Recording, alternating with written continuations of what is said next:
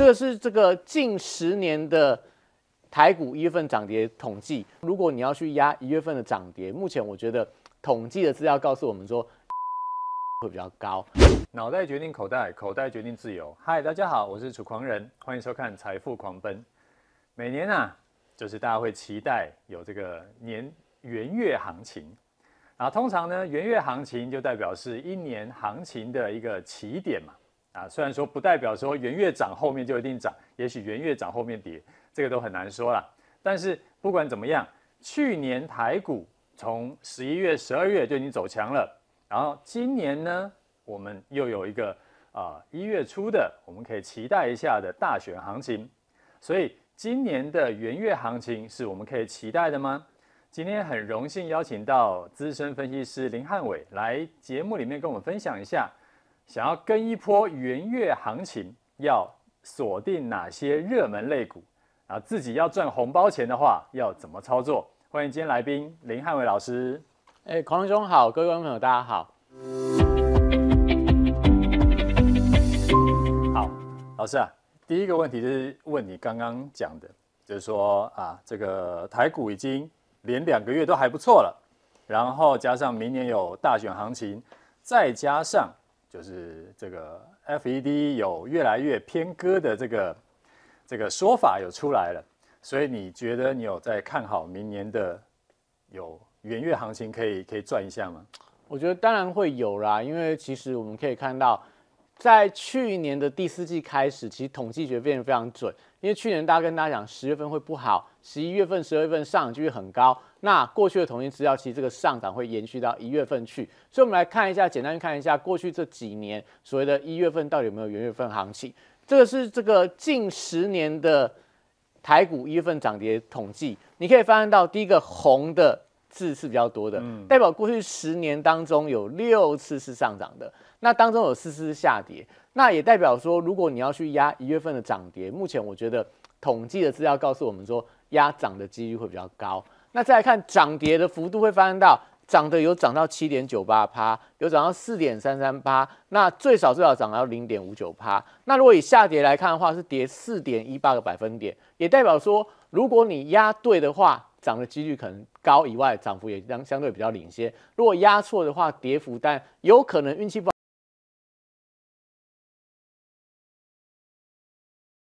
赚赔比来说的话，你一月份继续做多，我觉得应该胜率还是相对比较高一点的。那我们再看到就是说，刚提到了总统大选的行情，嗯、因为一月十三号是总统大选嘛，所以其实今年我觉得很多的研究机构本来都有预估说，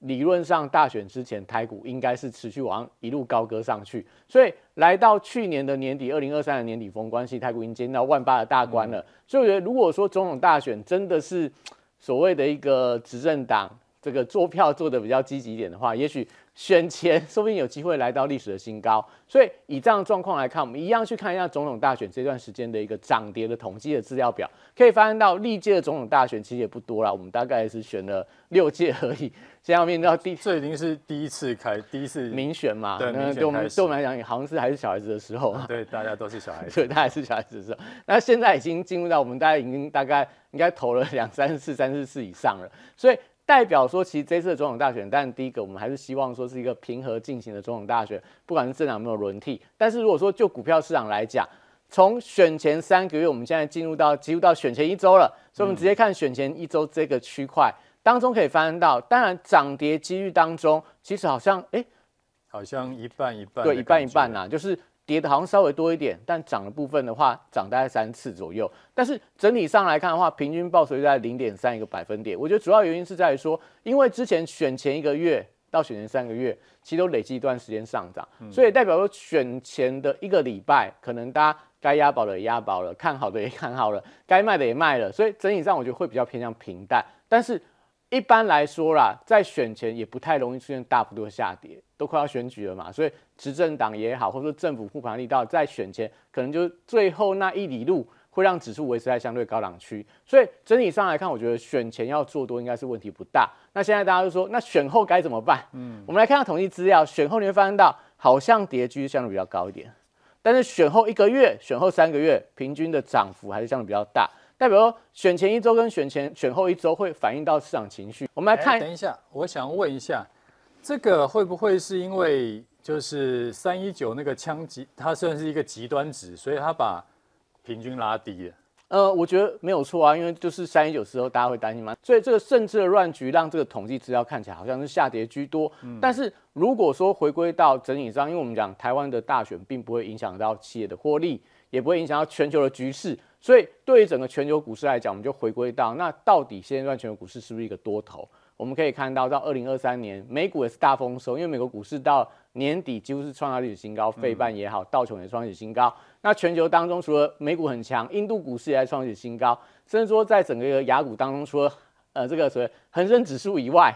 其他不管是南上证，上证对那。像这个韩国股市啊，像日本股市啊，今年也交出非常好的一个成绩单，所以目前全球所谓的多头环境都还在。到了一月份，过去也有这种一月份行情的延续性，不止台湾有总统大选，其实美股所谓的元月效应也是相当可以期待的一个利多。后续还是回归到就是说我们在台股操作里面，哪些是二零二四年的一个主流题材？哪一些是未来大家要布局的方向？哪一些是可能你可以报到农历春节的股票？我觉得是大家可能接下来要留意到的重点观察。那另外当然可以留意到，就是说在所谓总统大选，你也可以去压一些相关的政策题材。嗯，像过去如果说有意外，或者说有这种延续性的一个政策，也许在选前跟选后，我觉得都是可以观察的标的。OK，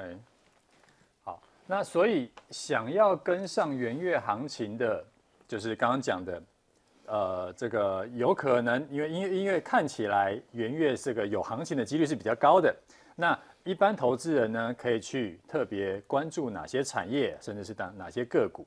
对，我们先讲大方向啦。一般来讲，如果说大家有去看很多统计资料，会发现到，往往在所谓的联准会从最后一次升息到正式降息之前，那个空窗期，全球股市容易走。有些人会说邪恶第五波啦，嗯，就是说到降息可能就多对就会拉回，但是在升息到降息这段时间里面，大家会开始期待。你看最近媒体都在讲金发姑娘经济啊，通膨很低啊，经济看起来不错，也不会有软着陆的问题。所以我觉得这段时间是大家要把握做多的一个好的时间点。那搭配上说，因为我们的财报要等到明呃今年的大概三月份、四月份才陆续公布，所以很多的财报空窗期，大家对这种财报的容忍度也相对比较高一点。所以这时候我觉得大家就可以去留意到所谓的一个未来题材的方向。那我们刚刚整理出来，就是刚刚提到的。选后不管是有没有意外啦，政策落实的方向，我觉得大家就可以去关注到，像绿能、军工、生技跟网通，因为网通是美国总统大选的政策题材。你不要忘了，今年是美国总统的大选，所以拜登跟川普有点久哎，对，但是因为时间还有一段时间嘛，所以像过去在呃，我记得大概在二零二零年的时候，有蛮多人当时是去压了绿能的股票、太阳能股票，那压了一些所谓的可能就是像 ESG 的一个 ETF。因为后来拜登当选，真的这些股票很多是翻倍以上，所以我觉得可能在这一段时间里面，不管是在台湾股市，或者说在美国股市当中，其实你也可以根据着美国的总统候选人的特性去做一些相关的布局。所以我觉得在所谓的元月份之后，台湾但短线上一些所谓的政策延续性的一些股票，我觉得是有机会。甚至说大家也会担心说，那会不会就是有一些呃地缘政治的风险，对军工股有一些推动的作用？对对对那美国总统大选题材也是，我觉得对军工股也是有利的，因为我们明年有很多的国防订单要继续跟美国去采购，所以我觉得这些都是可能大家可以留意到相关的题材。那再来就是说，呃，二零二三年大家叫做 AI 元年，嗯、那整个 AI 元年是集中在所谓的大模型，也就是说伺服器端啊，在这些所谓的晶片端啊。但我觉得到了二零二四年，大家就留意到 AI 会扩散到应用端，也就边缘运算这个区块。那近期大家都在提到 AI PC 啊，嗯、你看到。呃，我记得在二零二三年十二月份，宏基居然涨了五十趴，我们大概很久没有看到这样的，对，甚至我们有有大概在十二月中看到英业达跳空两根涨停板。我说真，我在市场这么久没有看到它有那种一根涨停板封死的。所以代表说，其实我觉得在二零二三年我们已经看过很多这种大牛股飞天了。那现在关注的就是说，二零二四年哪一些族群跟题材有机会，不敢说复制宏基一个月五十趴啦，但我觉得它也代表说，其实整个资金在十二月布局的方向，可能都是未来二零二四年有机会成长的题材。有哪些？像刚刚提到 AI PC 啊、AI 手机啊、AI 眼镜等等。那在一月份有一些展览题材，我觉得大家可以留意到，像回来之后，我们一月九号就是 CES 大展。那到一月底的游戏展，那跟所谓的呃，刚好在元旦这段时间，国际车展，但大家不要只看那个所谓车模，其实有一些新车，我觉得也大家可以去留意啊。就是说相关的电动车也沉寂了蛮久，对对，今年相关台股的族群轮动里面，其实我觉得电动车这区块可能它也是相对位阶比较低的，都是呃在今年大家可以留意到布局的方向。所以会不会是可能 AI 跟电动车这边可以有有一些电动车它也会用到一些 AI 的的的技术？呃，就是有一些跨界应用，对，没有错，所以我们可以大概简单去帮他举几张股票，因为呃没有办法一点出来看。我们看 AIPC 的部分，像人保、宏基跟华硕，我觉得都留意到。但这两档股票因为有品牌，我觉得它有一些额外加分的一个效果。嗯，那 AI 手机当然可以留意到联发科，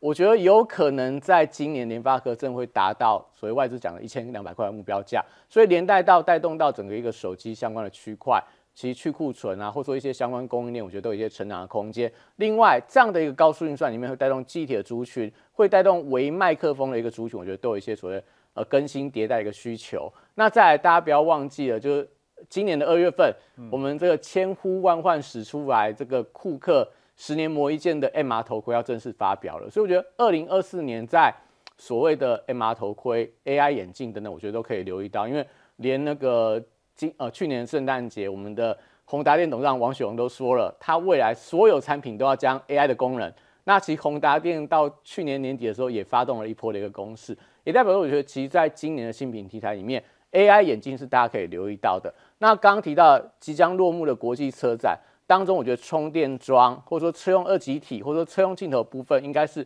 在车用里面大家可以去留意到后续的一个表现的。好，老师啊，那再问一下，就是。我们后来有发现说，元月的行情很多都是走就是补涨行情，然后它是一个轮轮动的，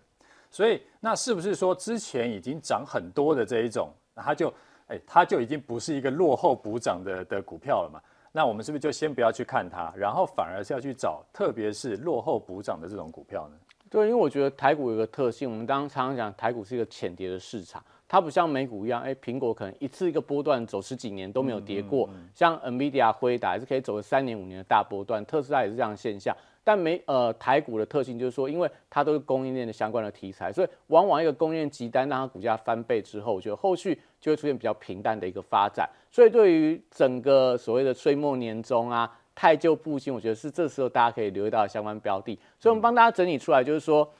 二零二三年就是风光一时的大标股，嗯、那这时候你该做什么样的操作换股？那我们简单去看一下，其实今年有几档股票我觉得蛮特别的。嗯、一档是在重电族群的华晨，因为大家知道台电强韧电网跟北美基建的订单，今年累计的涨幅当然大概是五倍多啦，所以有买到华晨的，去年应该是大丰收。那另外定投控也是一样，它是车用版的题材，去年大概涨了四倍。那另外股王四零 KY 涨了三倍。嗯、那我觉得。这三档股票都是一时之选，但是你要期待二零二四年复制二零二三年，华晨从涨五倍再涨五倍上去，很难了，很难。对，所以我觉得他们会在今年表现，我们不敢说一定要大跌或拉回，但我觉得它今年可能就是表现相对比较平庸一点。也就是说，他们可能会创高，但它走势会怎么样？去年创高之后，它会先整理拉回一段，再慢慢往上垫高。所以代表这段时间里面，你把资金放在这样的一个创高股里面，我觉得它的。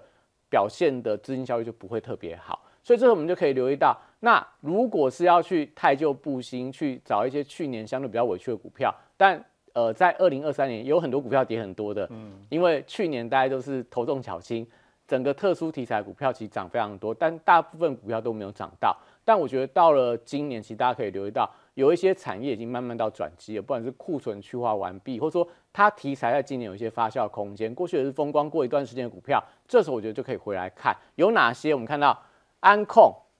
像精锐，大家如果还有印象，在二零二三年精锐其实也是风光一段时间。曾经我记得好像是呃二零二三年第一季的时候，精锐带动了安全监控族群都在创新高，后面大概从第一季一路跌到第四季，非常委屈啊。但二零二四年有奥运的商机，这样说。嗯现在所谓中东的危机啊，俄乌之间的战事啊，所有全球对于安全监控的需求，我觉得明年会比较明显的成长。那搭配上它本身有 AI 的题材，它是 AI 的视觉辨识相关的一个大厂，所以我觉得对它来讲，去年跌了大概快要两成，那今年有转机性，基期会比较偏低。也许在这个时候，你如果手上有华晨、有四金 KY，你可以把一部分的持股换到这样的比较委屈的股票上面去，又或者说像电线电缆的华兴，其实台湾的电线缆股华兴大概是涨第一波，到了去年年底就变成什么合基啦、益泰啊这些所谓台电强韧电网，但是如果以台电强韧电网里面接单最多还是在华兴，那呃它相关的一些转投资布局，被动元件也好啊，或者说一些所谓的封测啊、IC 设计，我觉得明年都会有一些成长性，所以对它来讲。股价我觉得相对比较委屈。那另外一档也是大家很久没有去谈提的同心电，它主要做 PA 的一个相关的陶陶瓷基板。那大家已经看到了所谓的全新、稳懋、宏杰科到利基这些所谓 WiFi 六到 WiFi 七相关的需求，我觉得对同行人来讲，他已经有看到一些所谓领头羊先发动了，所以对他来说一样，去年大概台股的涨幅跟它都没有关系，所以这时候我觉得都会有一些落后补涨的机会。所以说，如果你刚刚讲的，如果我手上有一些是前前面这三档的，那我可以换一些呃拿一部分资金去买下面比较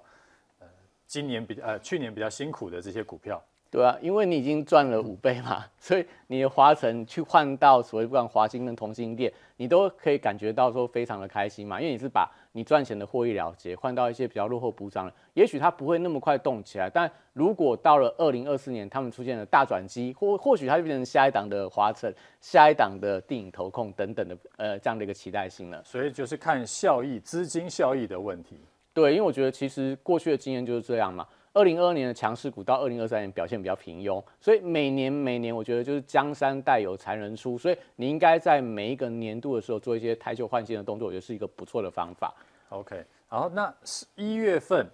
一月份接下来就是二月了嘛，那二月那时候就会碰到两个，一个是呃过年放假，一个是那个寒假，所以寒假跟过年放假的时候，大家就会想象说，是不是游戏股又可以？有一波表现了，所以是不是我们提前就要在一月的时候先布局游游戏股？有哪些是你看好的？呃，我觉得当然先跟大家讲，其实过去有这样的一个历史惯性啊，就是说在寒暑假之前，所以游戏股都是比较容易发动的一个时间点。那刚好在二零二三年，游戏股有很多的风风雨雨嘛。像中国大陆不不准玩家氪金，对对对，对，让整个全球游戏市场出现大幅度的崩跌，也有这个智冠跟所谓的网银国际跟荣刚之间的一个股权之争，让游戏市场我觉得目前市场关注度比较高。那我们回归到他们到底在今年的缘分有没有一些相关题材的带动？刚刚匡兄已经提到了游戏展，那游戏展之前这些游戏股我觉得都会有一些想象的一个空间。这样说，本来所谓的旺季题材，它旺季题材在哪里？就是说。很多游戏股会把它的一些更新、新的游戏的发行，跟一些所谓的全新的一些呃所谓玩法，都会在寒假期间做一个公开，所以有这样的一个后续的题材，所以股价往往在所谓的寒假之前有发动的机会。那帮大家整理出来这六档公司，我觉得可以留意到，第一个星象，我觉得是很稳健的一家公司嘛。那农历年就大家免不了要去打打麻将，做一些博弈的一个相关的一些呃休闲的娱娱乐。那将说，其实呃，以机关署所说嘛，可能到了一月中以后，我们台湾也许有一些疫情的一个影响，所以对一些可能你农历年前要去出游啊，或说要去这个拜访，会造成一定的一些所谓的呃出出行上的不方便。所以我觉得对游戏股来讲，其实有一些天时地利人和的一个效益。那鈊象我们其实已经呃，我觉得目前来看呢、它获利非常稳，而且高股息 ETF 都在锁定当中，蛮高的。对，那当然因为股价已经涨到七百多块，快八百多块。但是因为在去年台湾千金股越来越多打，所以觉得星象可能也是候选人千金股的一个之一的候选人，所以后续应该是还有机会维持一个。呃，所谓的获利成长跟股价同步的垫高，因为它股性也比较温吞，所以这种股票我觉得就是你买了就放着，可能也不用太去看它，因为就算有游戏展，但我觉得新疆也不会是那种连续拉几根涨停板的。那你反而要去看说下面这些股本比较小的，那股性比较活泼的公司，那但大家就不免俗去提到智冠嘛，因为这个可能有点尴尬的。但是我们去看就是说相关的消息，其实为什么智冠会有董监改选行情，代表这家公司已经有它的。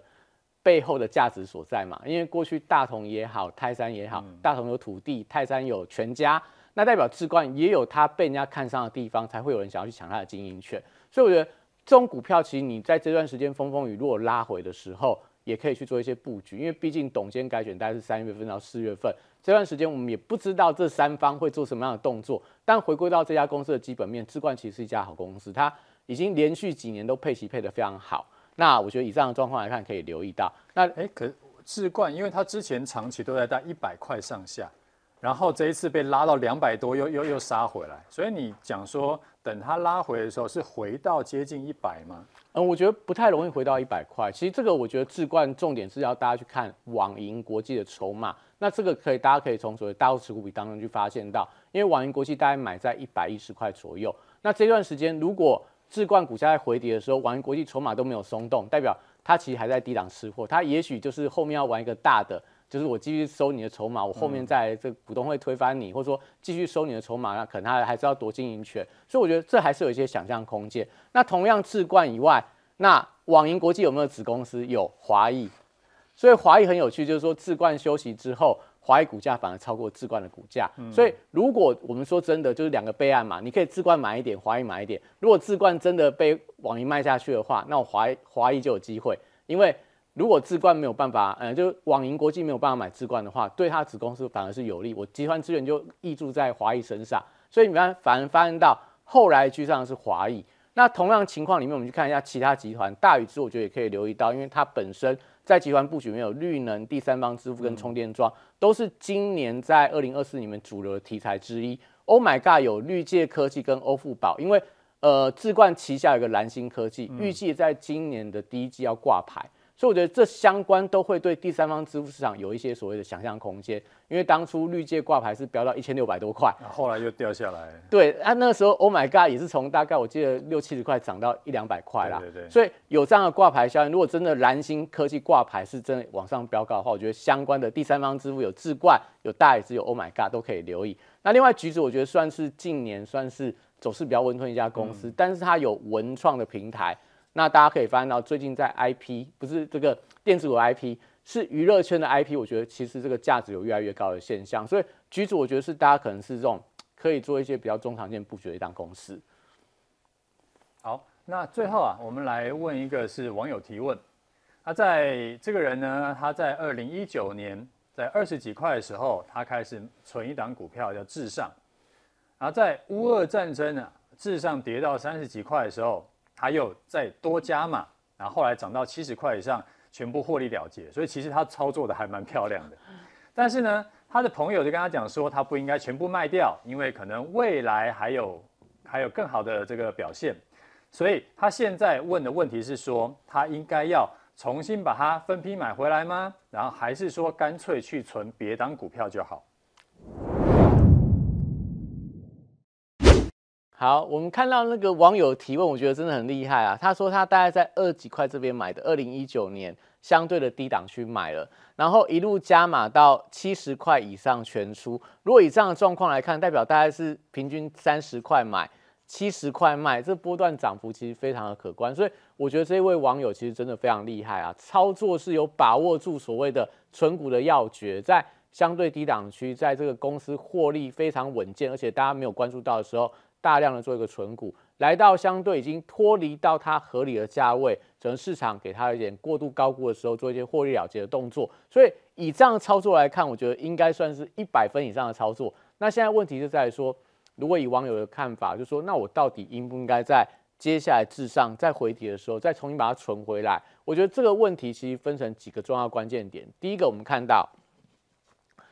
到底至上这家公司有没有后续的一些题材？我们先检视一下智商，就是说，如果你对智商有兴趣的话，可以一并来看待，同时回答这个网友问题。它基本面是代理记忆体的销售通路，那目前看起来，已经到今年嘛，今年你看到从美光、从三星、从这个呃海力士的说法，记忆体的报价，我觉得有机会看俏，甚至说呃有这种所谓的类似这种供不应求的状况，因为过去这些记忆体大厂都开始停产，所以不管是在 NOR Flash、Net Flash 到所谓低润的报价。我觉得今年看涨的机会非常高，那这一点你也可以从威刚的董事长陈立白、群联的董事长等等的一些说法，都提到说，哎，看起来有所谓的一个涨价的一个循环，搭配上说一些大厂像凯霞说，可能到今年开始每周要报价一个新的报价，而且每周都有调涨的空间，所以我觉得趋势上来看，基本面往上是没有太大问题的。那筹码面有没有问题？至上其实因为过去的，就像刚刚那一位网友所提，他长期存股，它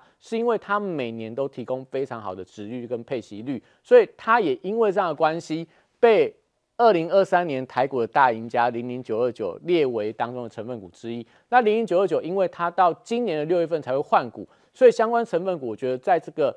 呃 ETF 规模还是在千亿以上的话。它还是有机会维持这种所谓的买盘净流入，虽然说零零九二九的操作是比较特别一点，它成分股的权重调整很快，但是整体上来看，我觉得这档 ETF 只要不在二零二四年被市场这种所谓的资金所做一个大幅度赎回，整个筹码面还是它稳健的一个因素之一，但是。